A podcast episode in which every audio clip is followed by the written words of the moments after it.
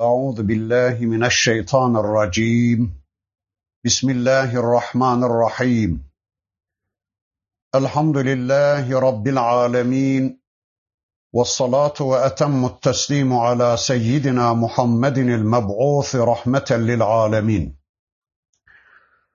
اللهم لا سهل إلا ما جعلته سهلا وأنت تجعل الحزن إذا شئت سهلا اللهم علمنا ما ينفعنا وانفعنا بما علمتنا وزدنا علما برحمتك يا أرحم الراحمين.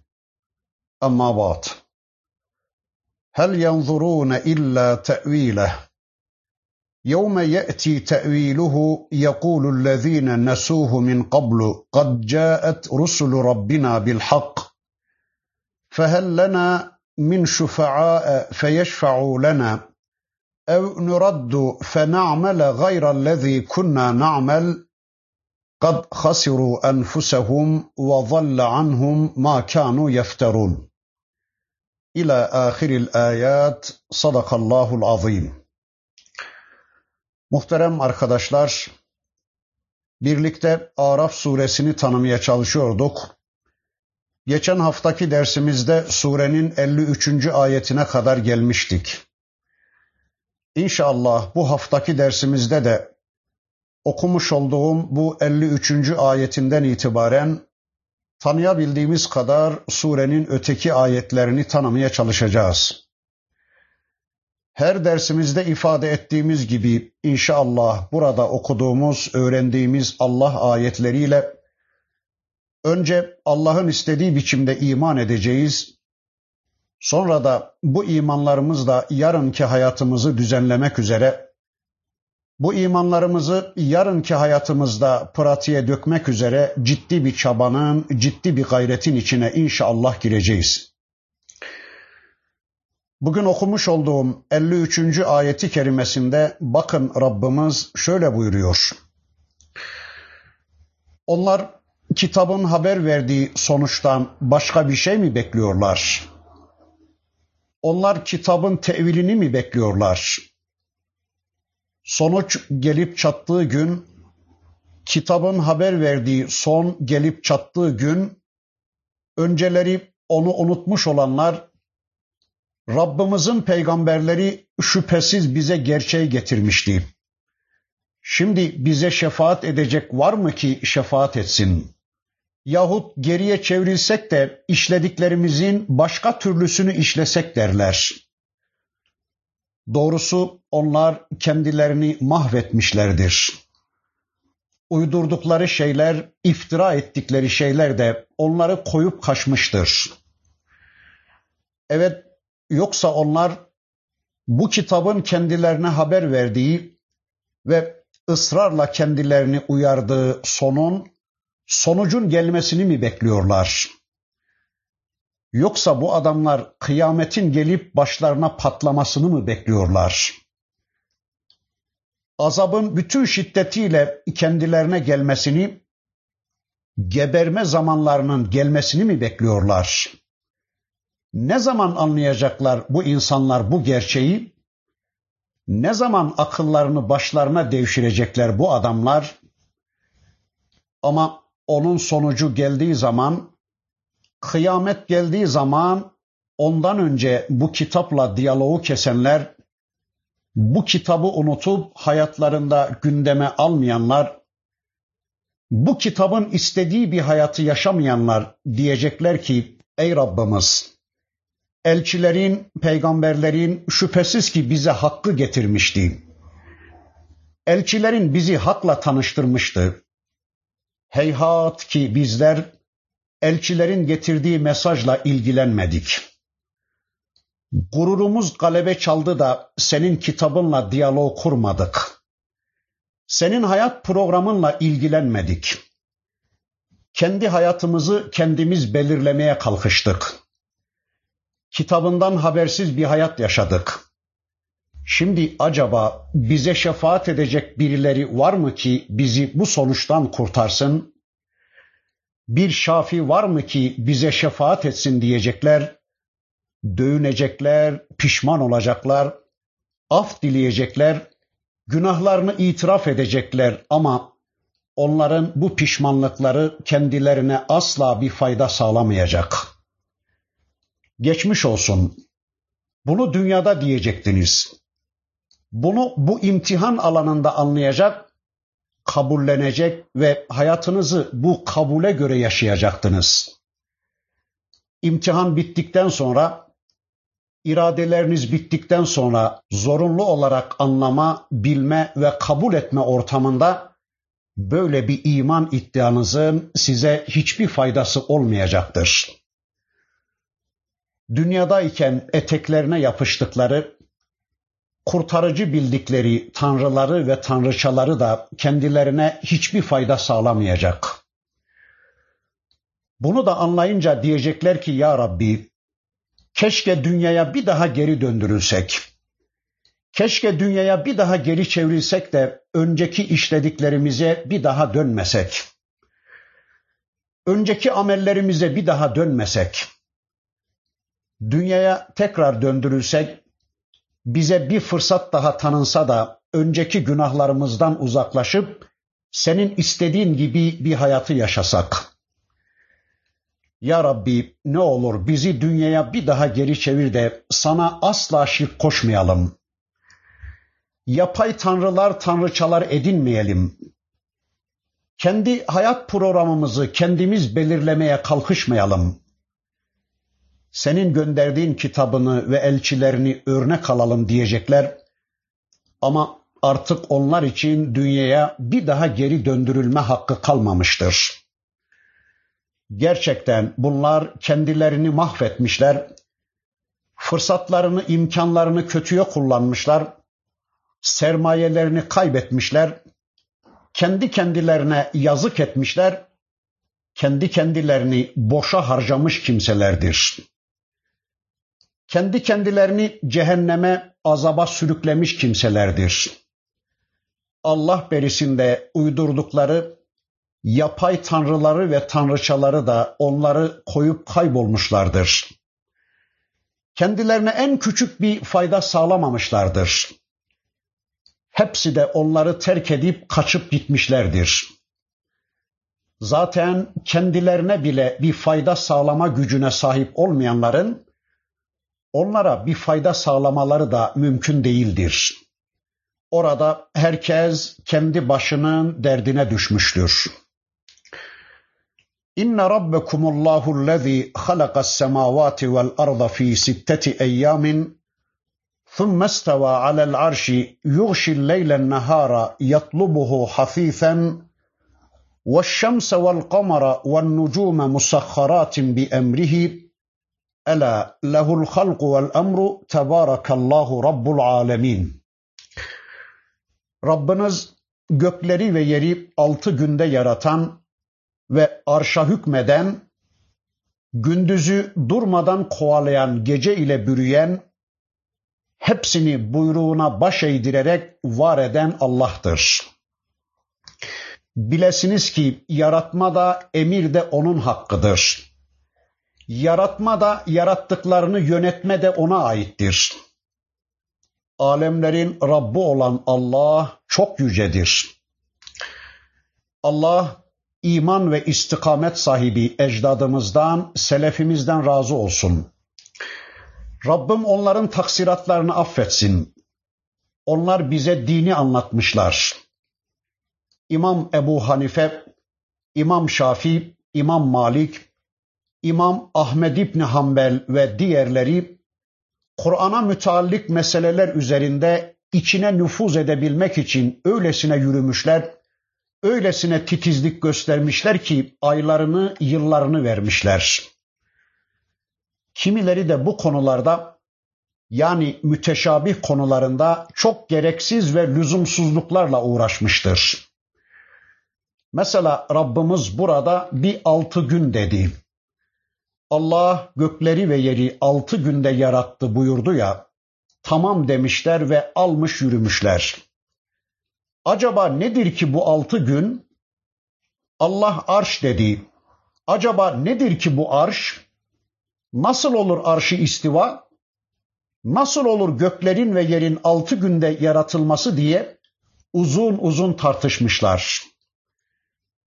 Bu gereksiz ve lüks tartışmalar sonucunda işte mürciye çıkmış, müşebbihe çıkmış, mücessime çıkmış ve başkaları başkaları çıkmışlar. Birisi şöyle demiş, ötekisi böyle demiş ve yıllar yılı bu kavgalar sürüp gitmiş. Bu lüzumsuz kavgalar sonucunda kimileri dinden çıkıp gitmiş, kimileri boş şeylerle iştigal etmişler. Halbuki bu konuları müteşabihat dediğimiz konuları fazla derinleştirmeden bütünlüğü içinde anlamak ve kabul etmek zorundayız. Yani bu konularda bu ayetlerde önüyle sonuyla bütünlük lazımdır. Önce ne dedi Allah?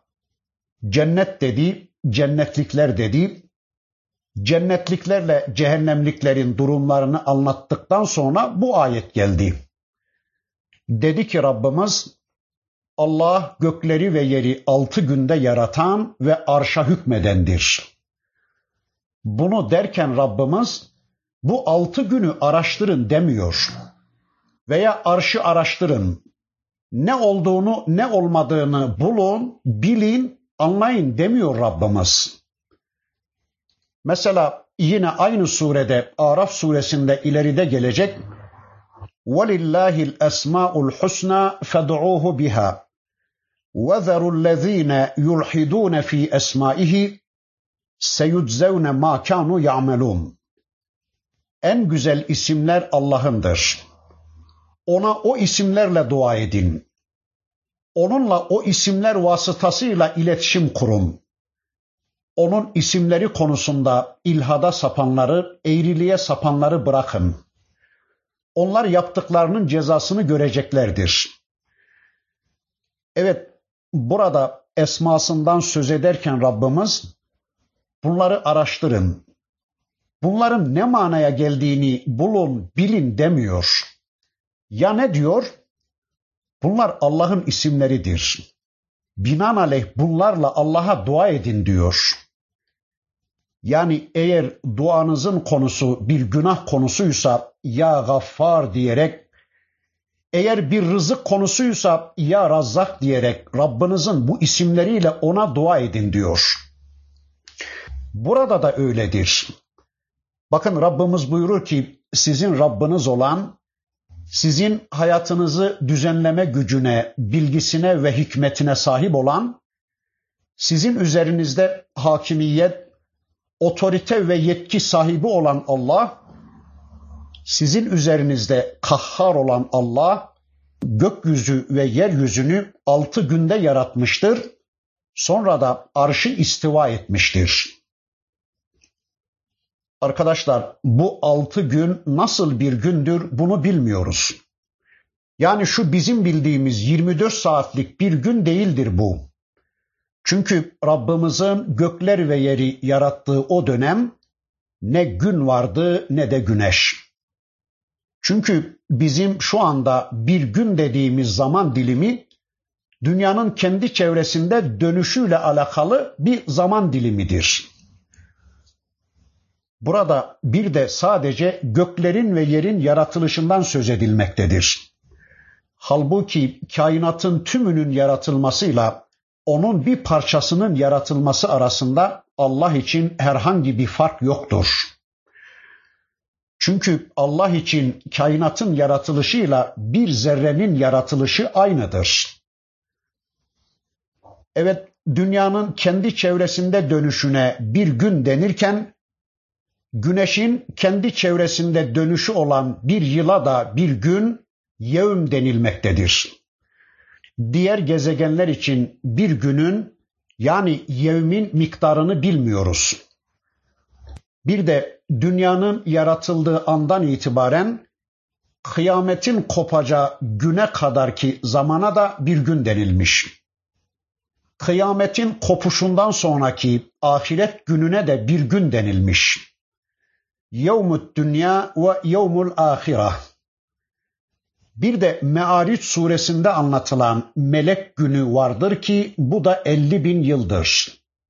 Ve işte bir de burada anlatılan yaratılış günü vardır ki bunun mahiyetini bilmiyoruz. Öyleyse şu kadarını söyleyelim, yevm izafidir. Acaba insanoğlu içinde bulunduğu bu izafi yevmi aşıp da yaratılış yevminin içine girebilir mi? Allah isterse olmaz diye bir şey yoktur. İşte Resulullah Efendimizin hayatında gerçekleşen Miraç olayı veya Hazreti Süleyman Aleyhisselam'ın hayatında gerçekleşen göz açıp yumacak kadar kısa bir zamanda Belkıs'ın sarayının getirilmesi veya rüya olayı da belki öyledir. Çünkü Allah'tan gelen ruh asla maddeyle sınırlı değildir. Evet bu altı gün konusunda da Rabbimizin arşı konusunda da arşı istiva etmesi konusunda da fazla bir bilgimiz yoktur. Arkadaşlar arş sakf manasına bir yerin en yükseği, en üstü, en zirvesidir. Veya arş kralların oturduğu tahtın lazımı olan mülk ve saltanattan kinayedir. Hani şu tabir kullanılır. Zelle arşuhu. Onun arşı, onun mülkü yıkıldı. Mülkü yerinde olduğu ve hakimiyeti devam ettiği zaman da isteva ala arşihi denir. Arş bir kralın tahtına oturması demektir ama böyle cismani bir oturuş değil, hükümdarlık sıfatıyla muttasıf olması demektir. Yani hükümdarlık taht sayesinde değil, tahtın hükümdar sayesinde ikamesi anlatılır. Bir de dikkat ederseniz isteva ma'al arş değil, isteva alel arştır. Yani Allah arşla beraber oldu değil, arştan üstün oldu, arşa hükmetti anlamınadır. Çünkü isteva karar kılmak, tek düze olmak, yüksek olmak, yüce olmak, istila etmek, hakimiyeti altına almak ve kaplamak anlamınadır. Rabbimiz zaman ve mekandan münezzeh iken acaba bu ayetiyle neyi kastediyor? Arkadaşlar, burada imanımızın gereği diyebileceğimiz en güzel ve en doğru söz şudur. Rabbimiz bu ayetiyle neyi kastettiyse odur. Bu konuda tevile gerek yoktur, imkanımız da yoktur. Çünkü bu tür ayetler müteşabih ayetlerdir ve bizim bu konularda bilgimiz olmadığı için aynen inanıyoruz. İnanıyoruz ki Rabbimiz arşı istiva etmiştir. Ama bu istivanın ne demek olduğunu, keyfiyetinin ne olduğunu bilmiyoruz, bilemiyoruz. Birisi İmam Malik Efendimiz'e istivadan sormuş. Keyfe demiş. İmam Malik Efendimiz bir süre sustuktan sonra vücudundan müthiş bir ter boşanır ve der ki istiva malum, keyif ise gayri makuldür. Buna iman vacip, sual ise bit'attir der. Öyleyse bu konuyu fazla karıştırmadan bize yönelik olarak şu kadarını söyleyelim. Allah haydir. Allah tüm kainata hükmedendir. Allah tüm kainatta sözü geçendir.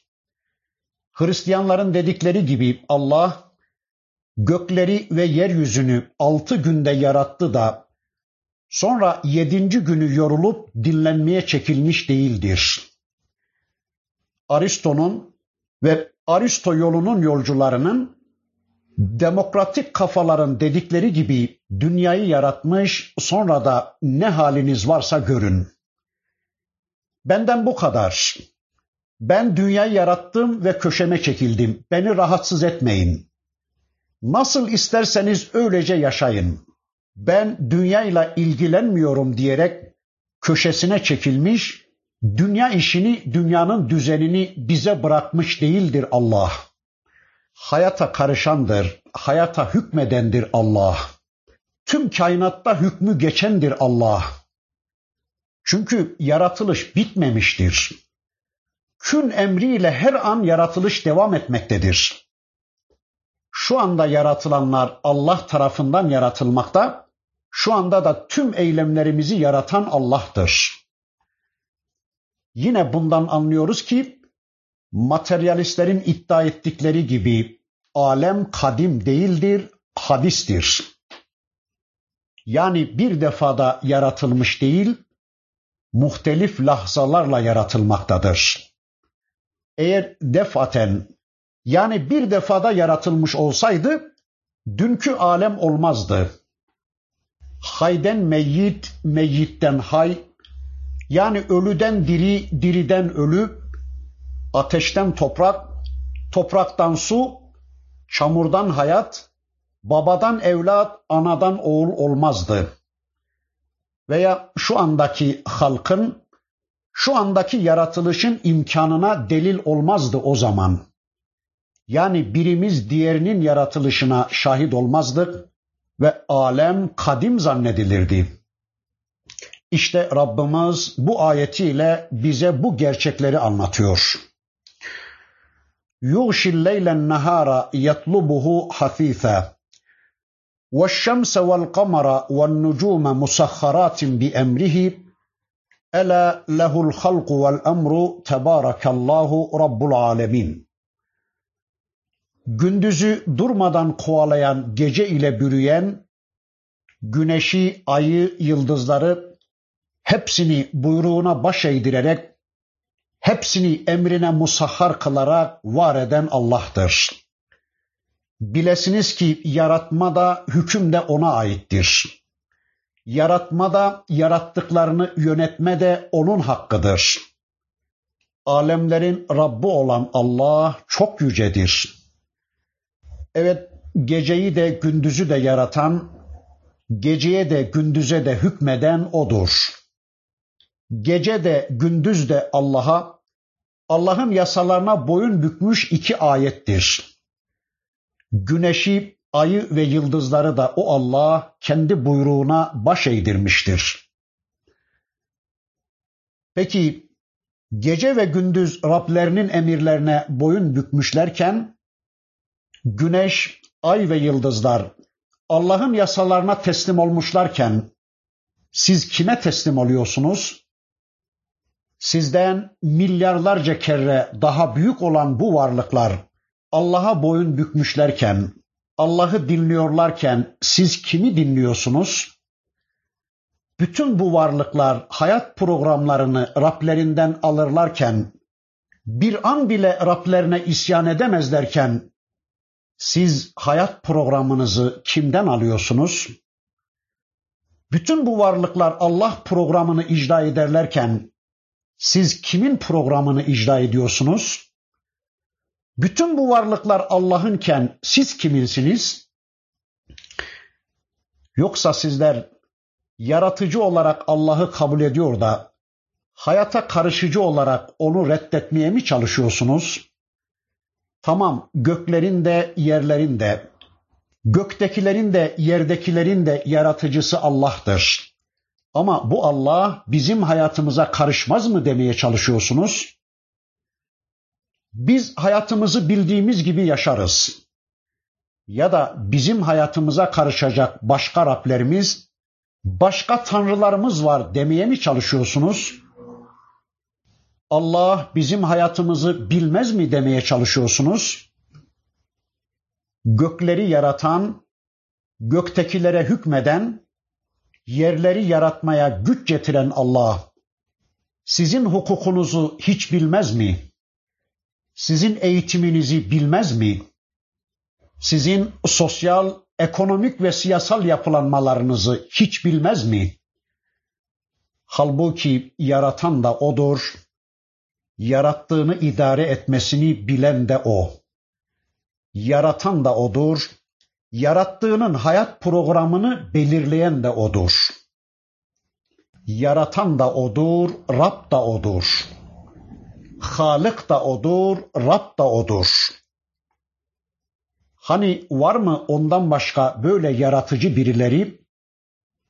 Geceyi gündüzü yaratan, geceye gündüze söz geçiren, güneşe, aya ve yıldızlara hükmedebilen Allah'tan başka birileri var mı?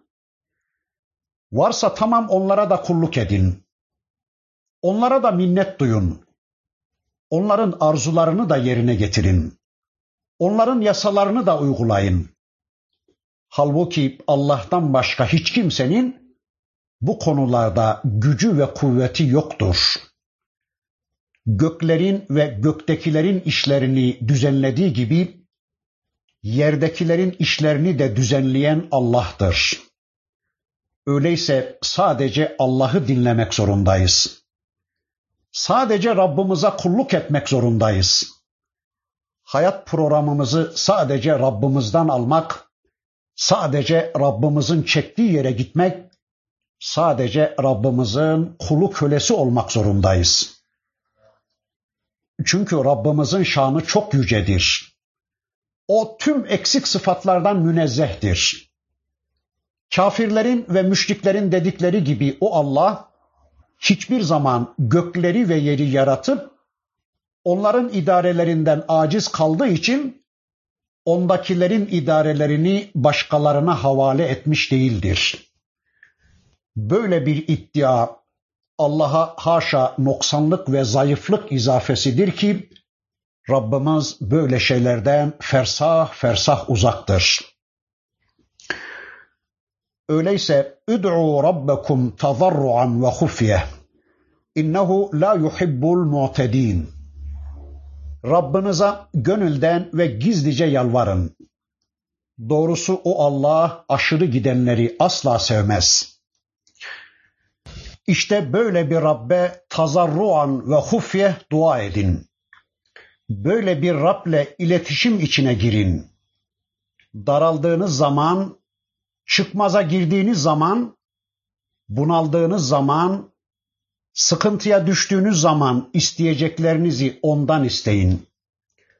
Problemlerinizi ona havale edin. Çözümü ondan isteyin ve bekleyin. İrtibatınız sürekli onunla olsun. Arkadaşlar, Kur'an-ı Kerim biliyoruz ki Rabbimizin kelam sıfatının tecellisidir. Allah'ın Resulü sevgili Efendimiz de bu kelamın bize ulaştırılmasında vasıtadır. Rabbimiz merhameti gereği, rahmeti gereği kitabı vasıtasıyla dünyada ne yapacağımızı, nasıl davranacağımızı, nasıl bir hayat yaşayacağımızı kurallar halinde bize bildirmiştir. Yani insanı insan etmenin, insanı mutlu etmenin kuralları diyoruz bunlara. Adem ve nesli dünyaya gelmiş. Peki bu varlık geldiği bu hayatta ne yapacak? Nasıl yaşayacak? Nasıl bir hayat programı takip edecek? Onların bocalamalarına imkan vermeden Rabbimiz hemen vahyini gönderir. Ve Rabbimiz yeryüzünü bir an bile vahiysiz bırakmaz. İnsanlar buna layık mıdır, değiller midir? Buna hiç bakmaksızın insanlar buna layık mıdır, değil midir? Buna hiç bakmaksızın sürekli Rabbimiz vahyini gönderir, kendi bilgisini aktarır. Bakın işte insanın dünyadaki hayatını tanzim etmesi adına, amel etmesi adına gelmiş bir ayet, bir kural. Üd'u rabbekum tazarruan ve hufye. İnnehu la yuhibbul mu'tedin. Rabbinize dua edin gönülden ve gizlice. Arkadaşlar Rabbimiz rahmetinin eseri olarak bizim kendisine dua etmemizi istiyor.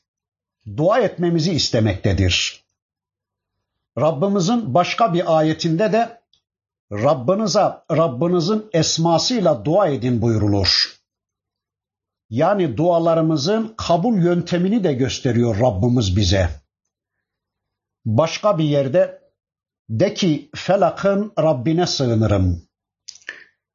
Bazen de peygamberler ve salih müminler şöylece dua ederler, şöylece dua ettiler diyerek bize dua modelleri öğretilir. Arkadaşlar dua, dua edileni büyük tanımak, büyüklük mevkiine oturtmak, büyüklüğünü, gücünü, kuvvetini kabul etmek demektir.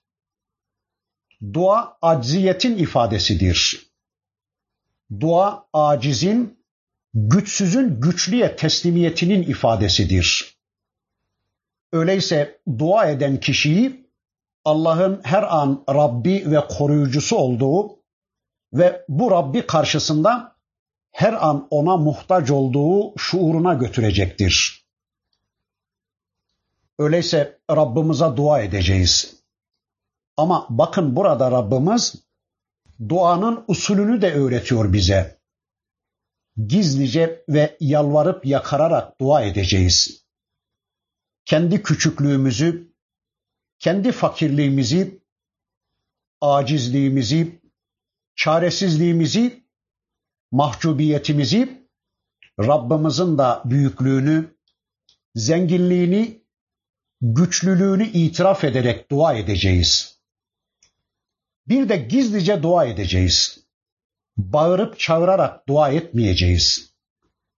Sanki Allah bizim istediklerimizi vermek zorundaymış gibi bir pozisyonda bağırıp çağırarak yüksek sesle dua edilmez. Çünkü biliyoruz ki Allah bize bizden, bize her şeyden daha yakındır. Bize şah damarımızdan daha yakındır Allah. Bakın Kaf suresinde bu husus şöyle anlatılıyordu. Ve nahnu akrabu ileyhi min hablil verid. Biz insana şah damarından daha yakınız. Buna göre madem ki Allah bize bu kadar yakındır, o halde Allah'a dua ederken onu uzakta bilip bağırıp çağırmanın, hoplayıp zıplamanın anlamı yoktur. Nitekim birilerinin böyle yüksek sesle bağırıp çağırarak dua ettiklerini gören Allah'ın Resulü, sizler sağıra ve gaibe dua etmiyorsunuz. Herhalde işiten ve yakın olan birine dua ediyorsunuz buyurmuştu. Madem ki Allah bize bizden daha yakındır, o halde bağırıp çağırarak dua etmeye ne gerek var? Madem ki Allah bize bizden daha yakındır, o halde duada birilerinin aracılığına ne gerek var? Aracı kullanmaya da gerek yoktur. Bir kere Rabbıma ben kendim bizzat dua edebilmeliyim. Birilerinin gölgesinde, birilerinin vasıtasında dua ederek şahsiyetimin silinmesine, şahsiyetimin ezilmesine hiç de gerek yoktur.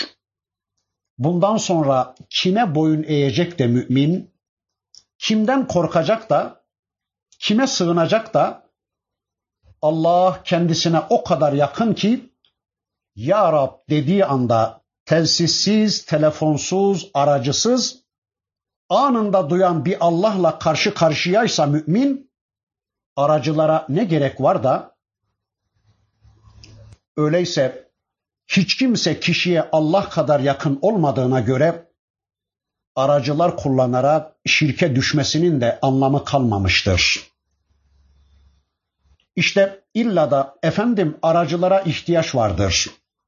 Baksanıza bir müdürün yanına bile aracılar kullanılarak yaklaşılmaktadır diyenler galiba Allah'ı insan gibi düşündüklerinden şirkin daniskasını gerçekleştirmektedirler.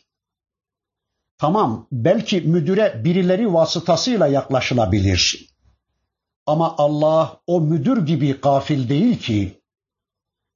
Evet dua edeceğiz, davetiye göndereceğiz Rabbimize ama davetiyenin üzerine başkalarının ismini yazmayacağız. Birilerinin gölgesinde Allah'a dua etmeyeceğiz. Yine günahsız bir ağızla dua etmeye çalışacağız. Allah'ın Resulü Tirmizi'deki bir hadislerinde kişi günah işleyip sılay rahmi terk etmedikçe ve de acele etmedikçe Allahu Teala onun duasını asla reddetmez buyurur. Arkadaşlar helal gıda çok önemlidir dua için. Bakın yine Allah'ın Resulü bir adamdan söz eder. Adam Allah için yollara düşmüş. Cihada sefere çıkmış. İlahi kelimetullah adına çıkmış. Allah'a dost kazandırmak, cennete üye yapmak, tebliğ yapmak, emri bil maruf yapmak için veya savaşarak Allah düşmanlarının işini bitirmek üzere yola çıkmış. Bu yolda büyük sıkıntılar çekmiş. Büyük zorluklara katlanmış. Yüzü gözü toprağa batmış ve bu haldeyken el kaldırıp Ya Rab, Ya Rab diyerek Allah'a dua ediyor. Bir şeyler istiyor Allah'tan. Çocukları için istiyor, ülkesi için istiyor, memleketinde ittifaktan dem vurarak istiyor, devlet istiyor, düzen dirlik istiyor, Bosna'dakiler için, Çeçenistan'dakiler için istiyor, Irak'takiler için, Filistin'dekiler için istiyor, istiyor, istiyor. Ama Allah'ın Resulü buyurur ki bu adamın yediği haram, içtiği haram, giydiği haram, gıdası haram, özü haram, sözü haram. Nerede kaldı Allah bunun duasını kabul edecek? Böyle bir adamın bile duası kabul edilmeyecekse nerede kaldı bizim dualarımız kabul edilecek? Öyleyse helalla beslenmeye dikkat edelim. Helal gıdayla beslenen bir ağızla Rabbimize dua etmeye çalışalım. Yine duada bir de acele etmeyeceğiz. Allah'ın Resulü Sizden biriniz acele etmedikçe Allahu Teala sizin duanızı kabul buyurur. Bir başka hadislerinde de duada acele etmek dua ettim de Allah kabul etmedi demektir. Arkadaşlar unutmayalım ki dua ile istenen ihtiyacın karşılanması hemen de olabilir, bir müddet sonra da olabilir. Bazen de istenen şey ahirete kalabilir. Bazen de bizim hakkımızda hayırlı olan şey bizim istediğimizin dışında bir şey de olabilir. Öyleyse olmadı. Dua ettim de kabul edilmedi diye acele etmeyelim. Bilelim ki Allah istediği zaman, istediği biçimde bizim duamızı kabul edecektir. Ve bazen bizim daha çok dua etmemizi istediği için Rabbimiz istediğimiz şeyleri geç verebilir. Bu durumda kesinlikle ümitsizliğe düşmeyeceğiz. Değilse yani Allah'ın mülkü yanında bizim istediklerimiz ne kadar olabilir de bütün dünya insanlığı birleşse herkes isteyebileceğinin en son sınırını istese Allahu Teala'nın mülkünden bir şey eksilir mi? Öyleyse bizim istediklerimizi geciktirmesinin sebebi bizim biraz daha dua ederek kulluğumuzu artırmamızı istemesinden başka bir şey değildir. Şurası da unutulmamalıdır ki dua bir ibadettir diyor Allah'ın Resulü. Yani biz bilelim ki dua ettiğimiz anda bir ibadet gerçekleştirdik. İstediğimiz şeyi Allah ister versin, ister vermesin. Dua ettiğimiz anda tıpkı namaz kılma gibi biz bir ibadet gerçekleştirmiş oluyoruz. Yine dua ederken Allah'tan istenmesi gereken, istenmesi caiz olan şeyleri istemeliyiz. Harika, mucize, nübüvvet ve haramları istemek gibi caiz olmayan şeyleri istemeyeceğiz. Yine oruçlu dua etmeye çalışacağız. hele hele iftar vakti yapılan duanın asla reddedilmeyeceğini söyler Allah'ın Resulü. Oruçlunun iftar vakti yapmış olduğu duası mutlaka kabul olur. İftar zamanı oruçlunun duası reddedilmez buyurur Allah'ın Resulü. Yine Ebu Hureyre'nin rivayet ettikleri bir hadislerinde Allah'ın Resulü şöyle buyurur. Üç kimsenin duası asla reddedilmez. Birincisi adil devlet reisinin duası, ikincisi iftar edinceye kadar oruçlunun duası, üçüncüsü zulme uğrayan mazlumun duası. Bu üç kişinin duasının asla reddedilmeyeceğini anlatıyor Allah'ın Resulü. Evet Allah bizden dua istiyor. Duaya o kadar önem verelim ki öyle bir dua hayatı uygulayalım ki artık bizim hayatımız hep dua olsun. Yani Allah'la ilişkimizi hiç kesmeyelim. Çünkü dua sürekli Allah'la ilişki içinde olmaktır. Her zaman ona dua edelim. Hem de isteklerimiz meşru olduğu sürece utanmadan isteyelim ondan. Bu da istenir mi demeyelim. İstenen kim? Allah. Yani anamız değil, babamız değil. Ağamız, patronumuz değil. İstenen Allah. Ve üstelik biz yalvardıkça bizi seviyor o Allah. Biz ona yöneldikçe o bizim yönelmemizden memnun oluyor. Öyleyse hemen yalvaralım, hemen yakaralım. Karnımız acıktı, yalvaralım. Susadık, yalvaralım. Ayakkabımız kayboldu, yalvaralım. Ayakkabımız bulundu, yalvaralım. Sıkıntımız var, yalvaralım. Cennet istiyoruz, yalvaralım. Cehennemden korkuyoruz, yalvaralım, yalvaralım, yalvaralım. Ve Kur'an'daki dua modellerini de iyi belleyelim. Kur'an'daki dua modelleri yanında bir de Resul-i Ekrem Efendimizin dua modellerini, ezkarını iyi belleyelim. Arkadaşlar bizim toplumun en büyük hastalıklarından biri de duayı bilmemeleridir. Gerçi mekanik bir hayatımız var. İşte imam bize namazı kıldırırken duayı bile biz ona yaptırırız ve biz onun arkasından amin deriz.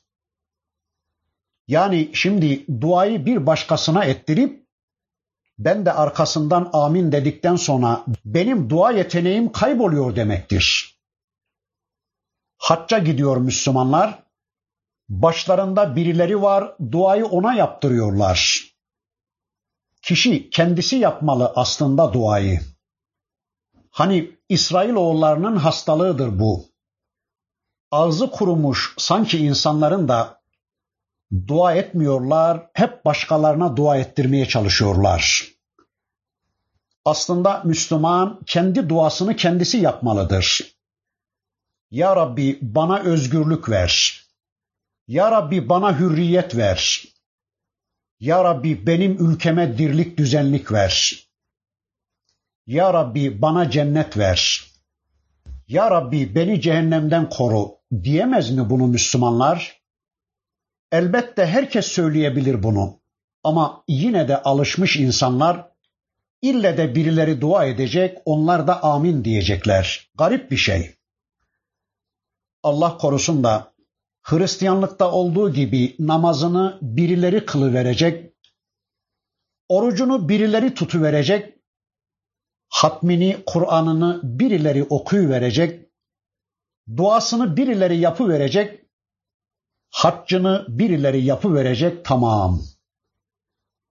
Hristiyan dünyada olduğu gibi birileri papaz olacak, namazını kılamadı mı onun yerine para verecek, birileri halledi verecek. Allah korusun da böylece din kaybolup gidecektir.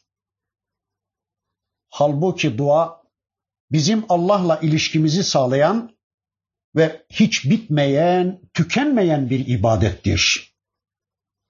Arkadaşlar dua etmeyi bilmeyen kişi kulluk da yapamaz.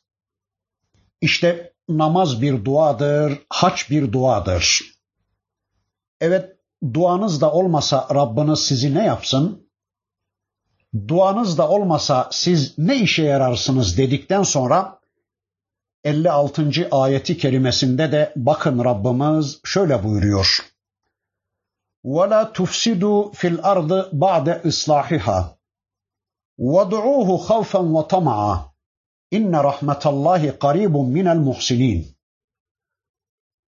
Düzeltilmişken, ıslah edilmişken yeryüzünde bozgunculuk yapmayın. Allah'a korkarak ve umutla dua edip yalvarın. Doğrusu Allah'ın rahmeti muhsinlere, Allah'ı görüyormuşçasına kulluk edenlere çok yakındır. Evet, ıslahından sonra yeryüzünü Rabbiniz ıslah ettikten sonra da orada düzeni bozmayın. Yeryüzünde fesat çıkarmayın. Kitaptan, vahiden uzaklaşmak suretiyle kitabın dediklerinin dışında bir hayat yaşamak suretiyle yeryüzünün düzenini, dengesini bozmayın diyor Rabbimiz. Peki düzen bozmak ne demektir? Düzen ne demektir? Arkadaşlar bu konuda tek cümleyle özetlersek Allah'ın düzen dediği şey düzendir. Düzensizlik dediği de düzensizliktir. Düzen ya da düzensizlik, fesat ya da sulh, ifsat ya da ıslah, bunlardan biri müminin tavrı, diğeri de münafığın tavrıdır. Veya değişik söyleyelim. Bunlardan biri imanın sonucu, diğeri de küfrün sonucudur. İnancın gereği olan amel, ameli salihtir. Küfrün, imansızlığın gereği olan amele de ameli gayri salih denir. Öyleyse fesat ıslahtan sonra yapılan şeydir. Yani fesat bozmadır, düzeni bozmak demektir. Allah ben arzı ve ondakileri düzenledikten sonra sakın düzeni bozmayın diyor. Allah ıslah ettiği, düzenlediği arzda bir vakte kadar bizim oturmamızı istemiş ve onun ıslahından ve fesadından bizi sorumlu tutmuştur. Öyleyse işimiz küfür ve şirk değil iman, isyan değil itaat, bozmak değil yapmak, ihtilal değil intizam, zulüm değil adalet, fesat değil ıslahtır. Allah arzı yarattı, düzene koydu. Sonra Adem'i ve soyunu gönderdi. Adem Aleyhisselam dünyaya geldiği zaman düzen devam ediyordu dünyada. Mesela bir eve yeni bir gelin gelir. Evin sahibi ona bir düzenden söz eder. Bu minder burada olmalı. Bu sürahi buraya konmalı. Buraya ekmek konmamalı. Sofra şuraya serilmeli gibi evin erkeği yeni gelen geline bir düzenden söz eder. İşte o eve yeni gelen gelin bu denenler konusunda öyle yapmalı ve düzeni bozmamalıdır. Ama bu gelin denmeyenler konusunda da serbesttir ya. İşte Cenab-ı Hak da Hazreti Adem Aleyhisselam'a yeni getirdiği bu evde bir kısım düzenlerden söz etti.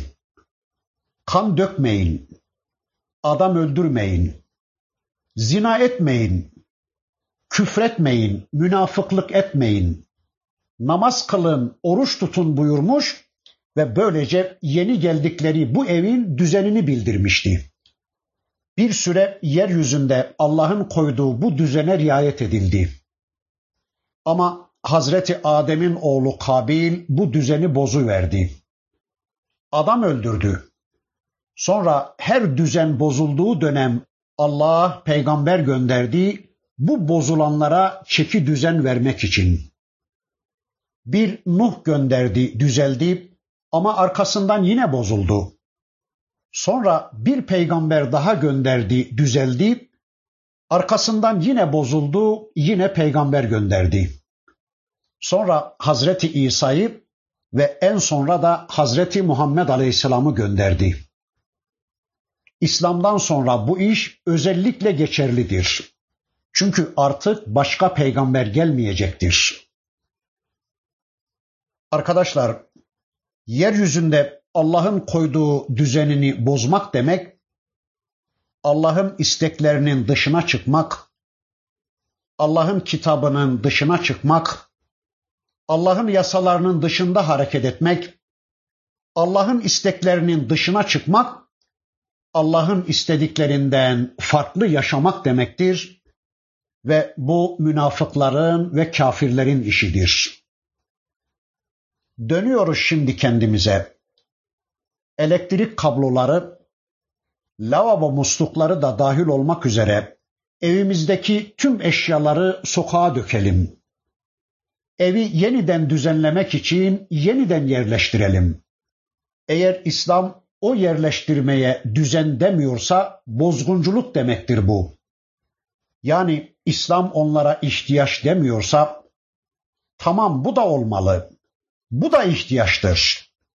Evde bu da olmalı demiyorsa biz Allah'a ve peygambere sorarak düzen yapmadığımız için bizimki de bozuk demektir ve biz de düzen bozucuyuz demektir Allah korusun çocuğumuza aktardıklarımız, kendi kafamıza yerleştirdiklerimiz, eğer Allah ve Resulüne sorulmadan yapılmışsa, bilelim ki biz de düzen bozuyoruz demektir. Biz de ifsad edenlerdeniz demektir.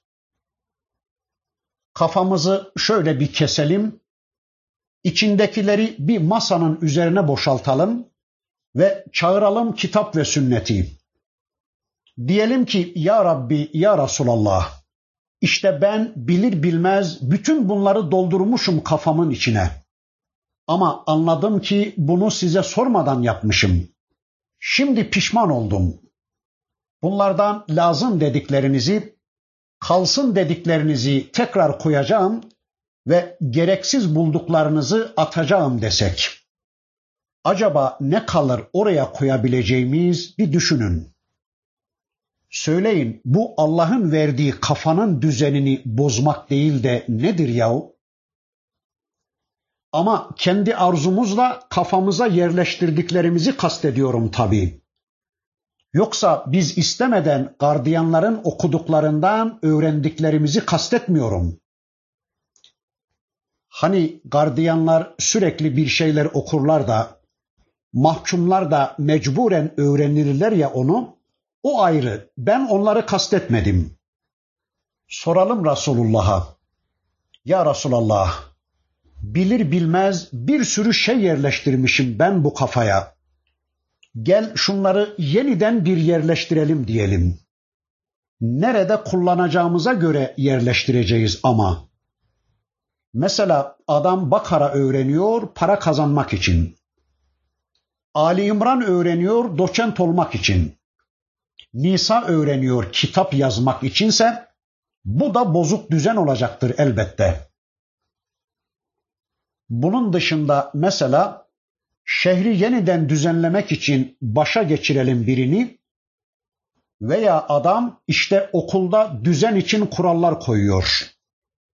Fabrikada kurallar koyuyor, evde kurallar koyuyor düzen için eğer Allah onun koyduğu kurallara düzen demiyorsa, bizim koyduğumuz kurallara düzen demiyorsa, o zaman biz de düzen bozuculardanız demektir Allah korusun. Mesela hanımın şöyle davranması için bir kural koymuşuz. Eğer buna İslam düzen demiyorsa düzen bozmadır bu. İstediğimiz kadar düzen diyelim İfsattan, düzen bozmadan başka bir şey değildir bu. Perdenin şeklini şöyle yaptın. Döşemenin biçimini böyle yaptın. Eğer İslam buna izin veriyorsa tamam. Biz düzenciyiz. Biz ıslahtan yanayız. Biz düzen koyuyoruz. Biz ıslah ediyoruz. Biz düzenden yanayız, ıslahtan yanayız. Değilse yaptıklarımızın tamamı ifsattır, düzen bozmadır ve Allah korusun biz de müfsidiz demektir. Değilse efendim burada kastedilen itikadi düzensizlik değil mi yani? Bu anlattıklarınızla ne ilgisi var filan diyorsanız iyi de her amel bir imandan kaynaklanmıyor mu? Yani yeryüzünde görüntülenen bir bozukluktan söz ediliyor burada. Amele dönüşmüş bir bozuk inançtan, bir bozuk imandan söz ediliyor ayeti kerimede. Yani fesat kişinin hayatında görüntülenen bozukluğudur. Mesela ikinci kat mesabesinde bir ev yaptırıyordu sahabe de Allah'ın Resulü razı olmuyordu buna. Çünkü imanın dışa yansıyan bölümüydü. İmanın dışta görüntüsüydü bu ve düzeni bozmaktı. Veya Hazreti Ömer Efendimiz şehir planının kurallarını koyuyordu ve kim onu bozarsa bozguncu oluyordu tabii. Demek ki biz bulunduğumuz bölgenin düzenini Allah'a sorup yapacağız. En küçük biriminden en büyük birimine kadar. Mesela kazanma harcama düzenimizi, cüzdan düzenimizi Allah'a sorup yapacağız. Aksi takdirde biz de bozguncuyuz, biz de ifsatçıyız Allah korusun. Mesela insanın eğitiminde düzen kesinlikle Allah'a sorulmadan yapılmamalıdır. Veya mesela insan hayatında hukuk düzeni kesinlikle Allah'a sorulmadan yapılmamalıdır. Ekonomik düzen, sosyal ve siyasal yapılanma düzenleri kesinlikle Allah'a sorulmadan yapılmamalıdır. Birileri bir düzen koymuş ortaya ve demişler ki işte efendim önce şunlar şunlar öğretilmelidir. Önce şunlar şunlar okunmalıdır. Eğitimde şunlar şunlar önceliklidir. Eğer bütün bunlar Allah'a ve Resulüne sorulmadan yapılıyorsa Allah'ın öncelik tanıdıklarını sonraya almak şöyle dursun. Adına bile izin verilmiyorsa bozmadır bu. Evet böyle yeryüzünde bozguncular olmayın. Böyle yeryüzünde düzen koyan Allah'ın kitabını ve onun elçisinin sünnetini bir kenara bırakarak hayata düzen yaparak düzen bozucular olmayın. وَدْعُوهُ خَوْفًا وَطَمَعًا İnne rahmetallahi qaribun minel muhsinin. Sonra korku ve ümit arasında Rabbinize dua edin. Rabbinizin dayanılmaz cehenneminden, elim azabından korkarak, azabına düşmekten ürpererek ve de cennetini, rahmetini ümit ederek Rabbinize dua edin. Arkadaşlar, Rabbimize korku ve ümit içinde dua edeceğiz. Çünkü biliyor ve iman ediyoruz ki Rabbimiz gafurur rahimdir ama aynı zamanda şedidül ikabdır da. Rabbimiz cennet sahibidir ama bir de öyle bir cehennemi var ki onu kimse dolduramayacaktır. Yani sanki bir tek kişi gidecek oraya ve o giden de sanki biziz. Rabbimizin cennetine de sanki bir tek kişi gidecek ama sanki o biziz. İşte böyle korku ve ümit içinde Allah'a dua edeceğiz. Yani öyle bir Allah'a inanacağız ki o Allah Rahmandır, Rahim'dir, Gafurdur, affedicidir, yer dolusu, gökler dolusu günahlarınız da olsa affedecek, cennette siz razı oluncaya kadar size verecek bir Allah ama cehennemi de olan, cebbar olan, kahhar olan, mütekebbir olan bir Allah. Evet işte duamız, tavrımız bu ikisinin arasında olacak. Ne o ağır basacak ne bu ağır basacak. İşte bizden böyle bir tavır isteniyor.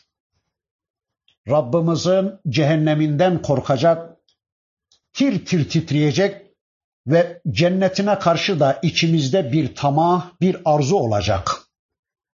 Yani cennet ve cehennem hep gözümüzün önünde duracak. Sonra bilelim ki Allah'ın rahmet ve merhameti muhsinlere çok yakındır. Allah'ın rahmeti muhsinlerle beraberdir. Zaten bu hale gelen kişi sürekli kul, Allah'ı Rab makamında bilen, kendisini aciz, Rabbini büyük bilerek ona dua eden, Rabbinin cennetini umarak ve cehenneminden ona sığınarak yaptığı amellerini onun huzurunda ve ona layık yapmaya çalışan bir kişi ihsan makamında olan bir kişidir ki o Allah'ın rahmetine hak kazanmıştır. Allah'ın rahmeti o kişiye çok yakındır. Evet, ihsan Allah'ı görüyormuşçasına ona kulluk yapmaktır. İhsan her an Allah huzurunda olduğunun şuurunda olmaktır. İhsan hayatı Allah için yaşamaktır. Allah kitabında kendisinden nasıl bir kulluk istiyorsa öylece yaşayan kişi muhsindir. Yani sürekli Allah kontrolü altında olduğunu unutmadan bir hayat yaşayan ve yaptıklarını Allah'a layık yapmaya çalışan kişi muhsindir. Tüm hayatında Allah'ı hesaba katan, onun kulu ve kölesi olduğunun bilincinde olan kişi muhsindir. Bunu elde etmenin yolu da sürekli Allah'ın kitabı ve Resulünün sünneti rehberliğinde bir hayat yaşamaya bağlıdır. Öyleyse bizler de Allah adına ve Allah'ın istediği biçimde yaşayalım ki Rabbimizin rahmeti bizimle beraber olsun. Değilse Rabbimizin rahmeti olmadan da hiçbir zaman cennetin yolunu bulamayız. Allah yardımcımız olsun. İnşallah bu hafta da burada kalalım. Surenin öteki ayetlerini tanımak için önümüzdeki hafta tekrar bir araya gelmek üzere Allah'a emanet olun. Subhaneke Allahumma ve bihamdik. Eşhedü en la ilahe illa ente أستغفرك وأتوب إليك.